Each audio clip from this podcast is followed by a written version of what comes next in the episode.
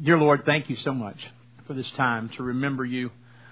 Lord, to remember your grace and your goodness, but also to remember your sacrifice that from the cross, nails were driven into your hands and your feet and blood flowed. Because you said in your word there must be the shedding of blood for the forgiveness of sins. And so you have shed your own blood for us. We give you thanks, we give you worship, and we give you praise. And we invite you now, Lord, to open our, the eyes of our hearts that we might receive from you. In the name of Jesus, we pray. Amen. As we look at the scripture this morning, I, have titled this message "The First Church of Jerusalem." Now, it really wasn't called that back then, uh, but it was the first church indeed, and it was in Jerusalem. And we see it starting in the book of Acts uh, after the day of Pentecost, as we see the ecclesia, the called ones, the gathering, uh, come together. And, and I want us to think for this moment, this morning, for a few moments about what are the components of the New Testament church as it's described to us that we can relate to today, that we can have understanding and recognition of, that uh, also translate into our church here today. And we're going to look at a couple of passages here in the book of Acts. Now, I want to remind you that as we talk about the church, the church is, uh, can really be understood in two different uh, categories. First of all, there's the church universal, which when I say universal, I mean all those who have trusted Christ Jesus as Lord and Savior, regardless of the denominational background or even the point of history of which it occurred. So it says God looks at all those who are believers in Christ and have trusted them, trusted Him in faith. But then there's also the local church that we see described, and uh, we see it more in detail as Paul sends letters uh, to certain church, local churches. We see in the book of Revelation the seven churches. So we see the local church, and then we see, also see the church universal, and also we see the uh, scripture indicating to us that there's a visible church. In other words, what people would assume is the church, people who come and people who participate, but really there's the invisible church. And why we would say there's the invisible church? Because not everyone who simply attends have trusted Christ. Not everyone who simply shows up on a church roll are those whom Christ calls his church. But those in whom he has relationship with, those in whom have trusted him with their, with their salvation, uh, when those who have called upon him to grant forgiveness and salvation to them. And that's something that we visibly can't see, but God Almighty sees. So when we look at the church, I think it's important to understand that aspect. Also, I was reading an article earlier this week on uh, reasons that churches die. Now, statistics that have come out in the last couple months are now telling us that there are actually four churches every day that are shutting the doors in the United States for the first time. Now, it was three, now it's gone to four. And so uh, a lot of times people say there's churches opening are opening everywhere, but there are churches more churches dying than we're opening, and that's in the United States. So I think that's imperative for us to understand. Also, uh, let me just share a few reasons. Uh, some study they did on why churches are closing their doors, and they found these common components. Uh, they all possess five or six of these traits that I'm going to give you. Number one, uh, they wanted to stay small.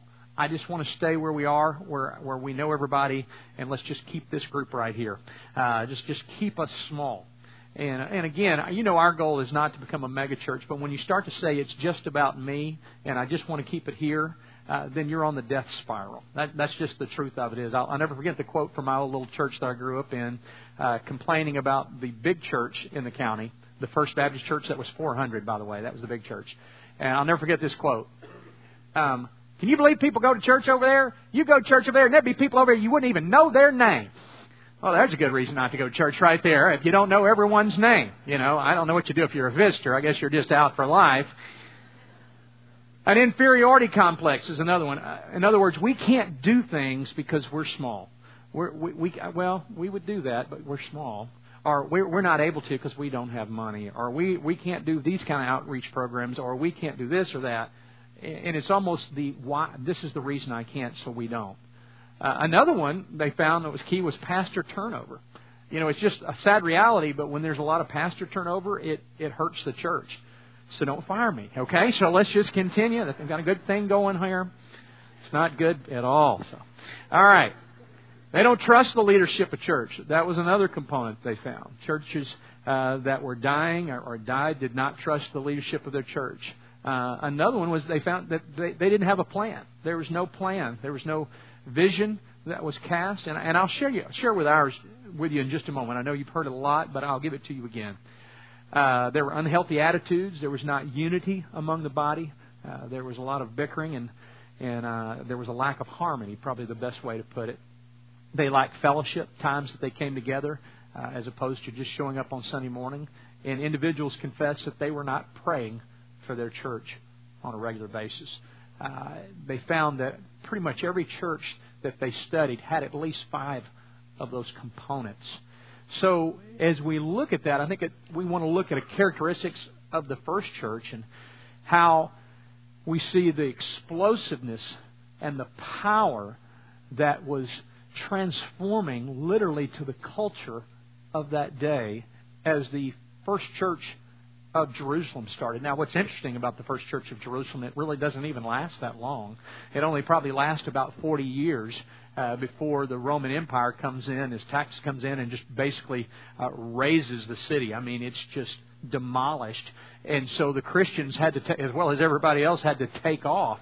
And uh, they were dispersed uh, literally all over the world, which became a great evangelism tool. It wasn't anything that they'd planned on doing, but God, in His infinite wisdom, and sovereignty used that horrific event uh, to literally send the gospel worldwide uh, to the known world of that day. And so this first church of Jerusalem doesn't last that long, and it's the only one that we have a reference to. Now, incidentally, in 2008, they actually found uh, another church uh, that they found in the Jordan area that they're saying is the oldest church recorded, and they're dating it somewhere in the 70s, uh, seven, somewhere from 70 to 80 AD, and it was found under another church that they thought was at the time the oldest church in history. Uh, and this was really what they found is really more of a cave with some seats and some writings on it, and they feel like that's where uh, some of the uh, Christians who were dispersed landed, probably even from the Jerusalem church, landed uh, in this area in Jordan. So it's interesting as we look and we understand a little bit about the church history. We understand a little bit about what's going on here. Uh, there has been no church as we know it up to this point, up to Acts chapter 2. And then we see the explosion that occurs. And Peter stands up to preach a great sermon, a great message. And um, we see in verse 36 of Acts chapter 2 Therefore, let all of Israel be assured of this God has made this Jesus, whom you crucified, both Lord in Christ. He's talking to the people here today. He's sharing the good news, the hope. And he says, When the people heard this, they were cut to heart, and they said to Peter and the other apostles, Brothers, what shall we do? And Peter replied to them, Here's what you need to do. First of all, you see that he's preached the gospel, the message to them. They have believed it, and now they're asking, What should we do? So they've heard the word of God, they've heard the message of Christ and they they believed it. Now they're asking, "What should I do?" And he said, "I want you to repent." So I want you to repent, and then I want you to be baptized. I want you to repent and receive the grace and forgiveness of God and be baptized. We see this is the order that it occurs in. So he says, Repent and be baptized, every one of you, in the name of Jesus Christ for the forgiveness of your sins, and you will receive the gift of the Holy Spirit. The promise is for you and for your children and for all who are far off for all whom the Lord our God will call. With many other words, he warned them and he pleaded with them, Save yourselves from this corrupt generation. In verse 41, he says this Those who accepted the message, those who received the gospel, those who received it, were baptized. And he says, How many? About 3,000 were added to their number that very day. So we see the proclamation of the gospel. We see the story of the gospel, the message of forgiveness. We see the belief. We see the repentance. We see them receiving it. And then we see them being baptized. Baptism. Well, we certainly understand, first of all, uh, the, the uh, absolute necessity of trusting Christ, of receiving Christ as Savior and Lord. Uh, we recognize that, first of all, those folks had to recognize, you know what? I have a need. I recognize that I am unable to save myself, and I believe that Jesus Christ was God in the flesh, that He died upon the cross and that He can provide salvation. I believe that. I believe that I'm a sinner and I ask God's forgiveness and I want to receive Him as my Savior. I want to receive the grace that has been offered to me. And then they were baptized.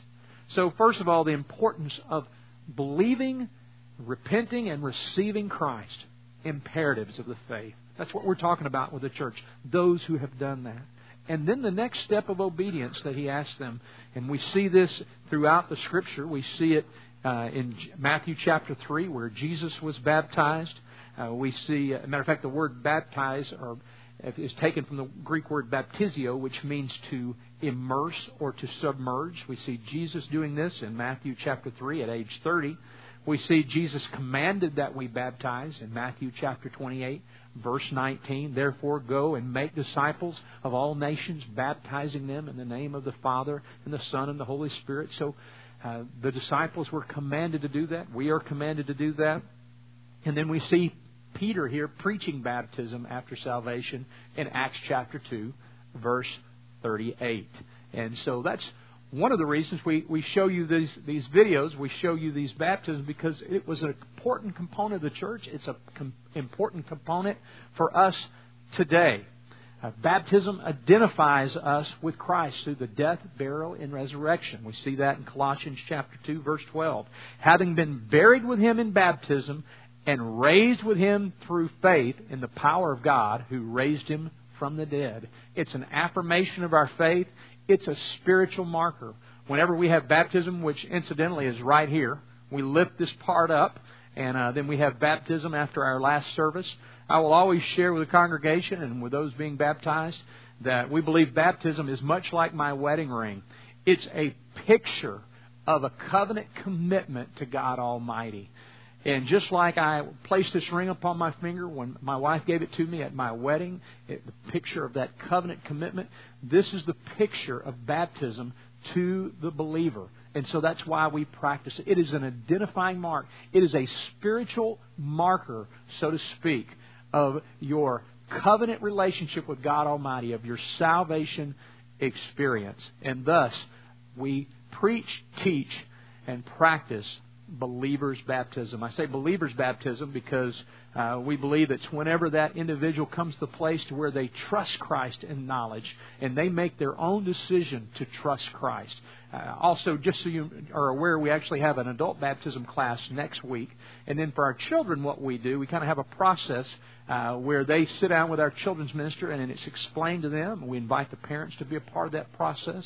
And then in a couple weeks later, we also, in, in the end of March, we have a communion class that they can attend. And so it's kind of a process where they come and they understand the gospel. That's the first step. Then we talk to them about baptism, and then they can attend the communion class. And many of you ask, when do they take communion? It would be after that class, is what we would encourage. And for adults, again, uh, much the same way. So we encourage you to consider that. And if you've never been baptized, I encourage you to attend the class next week, uh, next Sunday at 11:30, immediately after this service. Continuing on, we see these principles and these practices in the early church. Uh, we read earlier, as a congregational reading, some of the things that occurred. Uh, let's reread it again. They devoted themselves to the apostles' teachings. We know that teaching was occurring fellowship was occurring, the breaking of bread, as we indicated earlier, uh, which is a picture of communion and to prayer. Everyone was filled with awe and many wonders, and the miraculous signs were done by the apostles, and the believers were together and had everything in common, selling their possessions and goods they gave to anyone who had need. And every day they continued to meet together in the temple courts, and they broke bread in their homes and ate together with glad and sincere hearts praising God. We see the praise as an element of the early church and enjoying the favor of people, and the Lord added to their number those who were being saved. Uh, if you would turn with me to Acts chapter 4, verse 31. So we have seen uh, the aspects and the important practices of baptism, of communion, of preaching and teaching, of praise, of the people coming together and in prayer. And then we continue here in this so called First Church of Jerusalem in verse 31 and they prayed And the place where they were meeting was shaken, and they were filled with the Holy Spirit, and they spoke the Word of God boldly. So we see them speaking the Word of God boldly, the truth of God's love, the truth of the gospel. They uh, unashamedly speak that truth. And all the believers were one in heart and mind. So we see that they've been filled with the Holy Spirit, that they're speaking the Word, and they're of unity, of one spirit, of one fellowship, one heart and mind. And no one claimed that any of his possessions were his own, but they shared everything they had. So they looked at all that God had given them as a blessing and as a gift, as stewards. And as there was need, they were willing to give to whatever need would arise. And with great power, the apostles continued to testify. So we see the power of those who've come in the spirit of one mind. We see the power of those who prayed, of those who speak the word boldly, who are filled with the Holy Spirit, who are of unity, who are giving. And we see now the word, the power of the apostles continue to testify to the resurrection of the Lord Jesus Christ. The testimony the testimony that the apostles had, the testimony that those who have received Christ, as they boldly speak forth the message, the purpose for which we exist, the resurrection of the Lord Jesus Christ, the gospel truth. And much grace was upon them, and there were no needy persons among them in their church. From time to time, those who owned lands or houses sold them and brought the money from the sales and put it at the apostles' feet, and it was distributed. It's distributed to anyone who has need. I wish I had time to, to tell you of the early church Christian history and our Christian church history. And uh, you know, there's so many stories of things that came out of the explosion of Christianity and how we've talked about this before how uh, charity hospitals kind of came on the scene for the first time that we have recorded in history. How uh, orphanages were really established in, in order. And we see just really the miraculous advancement of human rights and of kind of what we would call sanctity life today happens through the explosion of the gospel. It's really pretty amazing as we stop and think about it. But what's also amazing is that God is still moving and working today. He still works through His people today. And as we witness the baptism of men, women, and children coming to Christ, that the Spirit of God still moves and still works today. You know, you've heard the story a hundred times, so I won't tell you again how God gave us this land that we have. It was the power and the grace of God. And it wasn't just that we got this land, it was then all of a sudden we had to build on it because our time was up at the school. And now we're looking at this huge amount of money and there's 175 people. That was counting, you know, that was counting all the adults and ones that didn't even show up sometimes. And all of a sudden we have this massive project ahead of us if we're going to move out of the school, which we had to anyway because our time was up. And God miraculously worked through our people. As people accepted Christ and as people heard from God and as they prayed and as they sought Him, they began to make sacrifices. Everything from shotguns to even vacation home. People said, Here, I give it. And that's how it happened. Because on paper, I'll never forget, we sat, we sat down with a church growth expert. He goes, You don't have enough people. Can't do this. I don't know what you can do, but can't do this. Can't afford it not going to work. I did the math, not going to work. And I remember our, our associate pastor at the time. You hear that? He said it doesn't work. I go, we're not going to listen to him. We're not going to tell anybody what he says. Okay? Uh, we're going to pray, and either God's going to do it or He doesn't. It's not like we got an alternative. You know, it's not like we can stay here. They've already said your three years are up in the school. You got to go here. In two years, you're going to have to leave. So we're going to pray, and we're going to ask God, and we're going to put it before the people, and we're not going to tell them it's desperate. We're just going to put it before God and say, this is where we are and this is what we're going to have to do. And so we're not going to raise professional fundraisers. We're not going to do any of that stuff. We're just going to ask God to move and to work. And He did. And the reason that you're sitting here and the reason you saw those people baptized, it was because people faithfully and sacrificially gave, and they placed it at the apostles' feet, so to speak. They placed it in the church. And that's why we're here, quite frankly, today. It's God's sovereignty. That's why people accept Christ, not because of might or strength or because of wisdom or knowledge, because the Spirit of God moves through His people. And the primary way He does is He shares of the hope through our mouths and through our lives. So as we look back at those components, those weren't meant just to be for the first century church. Again, is this a description? Absolutely, it's a description. But I believe they're valid components. Let me ask you these questions today. Are you praying for our church? Are you praying daily that God would use our church in our body to make an impact in His kingdom? Are you allowing the Holy Spirit to lead you and to guide you when there are opportunities to share of the hope that is within you? Are you speaking forth the word boldly? Are you operating in a spirit of unity? And when someone has something negative or divisive to say, do you say, you know what? This is the bride of Christ that we're talking about. Literally, we're talking about Jesus' wife when we start that. So we want to be cognitive and conscious of what we say. Are we giving as needed, as we have been blessed, as God has commanded us to give and to tithe and to give of our offerings? The Bible says here that the power flowed through that church. They were giving testimony and they were giving proclamation of the message of hope, of Jesus Christ and Him crucified, who was placed upon a cross. And because of His blood, forgiveness is granted for all who will receive. Transfer our trust from what we could do, from our own goodness, from our own efforts, from our own religion, to what Jesus has done and to receive that grace and forgiveness and to live in the power and the knowledge of His Word. What about you? I want to briefly show you our plan and our vision, and we're going to conclude with this. And Cindy, if you would put that up here. I mentioned to you earlier the importance of having a plan. Uh, that's the illustration. Uh, and then you see our vision. We want to receive people.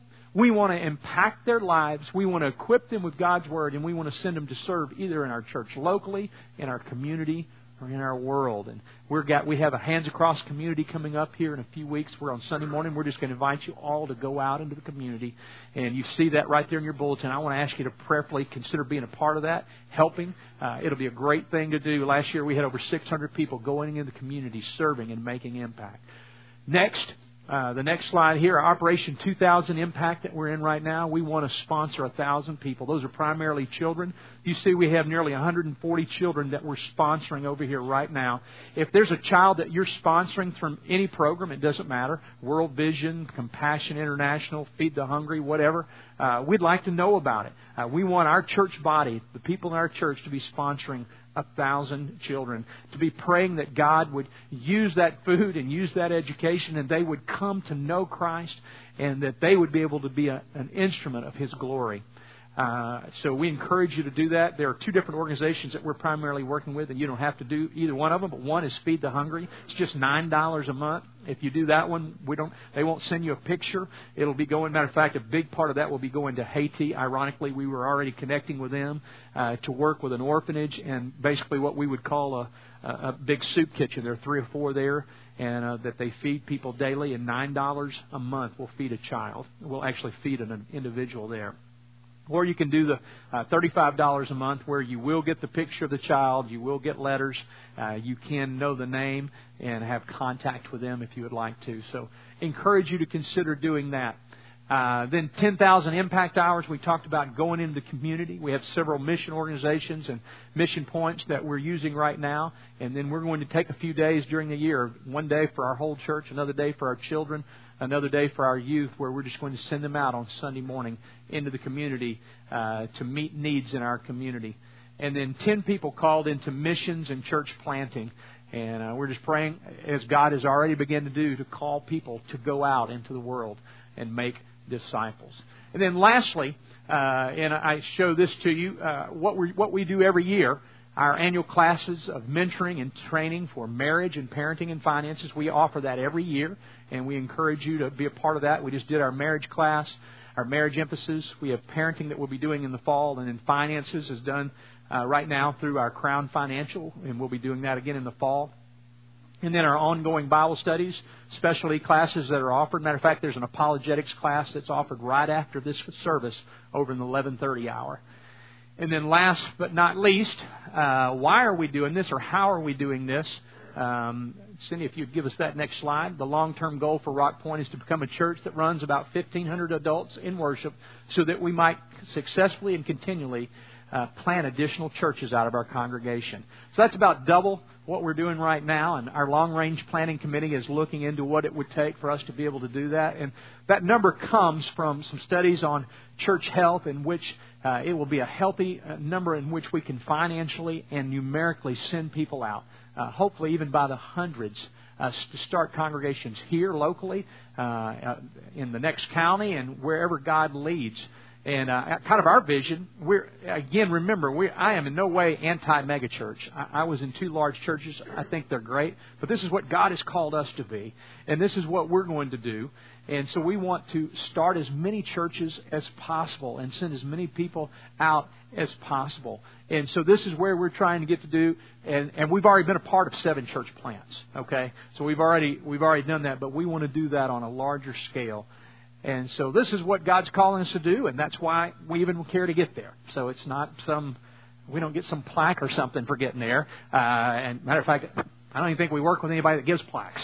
Uh, so, uh, but it's the reason we've come up with that official number there is because we feel like we can do that in a very healthy manner. It's kind of what God put on our heart from the time that we moved in. So it's not something new. It's been the vision from the beginning. Uh, so that's what we're doing. That's where we're headed. That's why we do what we do. Uh, God has called us, as our mission is, to uh, to make more and better followers of Christ and to love Him with all our heart, soul, and mind. That's who we are. That's why we exist. That's our purpose. Will you be a part of it? Let's pray. Father, thank you so much uh, for the first church of Jerusalem, a church, Father, of which your Spirit landed mightily. Lord, it's the church from which, Lord, we can see descriptions and understandings of what you desire to do today. And God, I pray that we would be one, Lord, who sends people out, not just because we're being persecuted, but because we see that as our desire and our calling. Lord, we thank you for the tremendous opportunity that you've given us to reach this area and to reach beyond this area. And I pray, God, that we, we, we would each look at our own hearts and ask you, God, how do you want me to be a part? Lord, here I am. I'm willing. I'll do what you ask. I'll go where you send me. I'll serve where there's a need. Lord, if there's one that doesn't know you today, I pray that you would draw them by the power of your Spirit, that they would trust you as their Savior. They would transfer their trust from anything that they can do today to what you have done for them upon the cross and receive that grace and forgiveness. Lord, we thank you and we praise you. In your name I pray. Amen.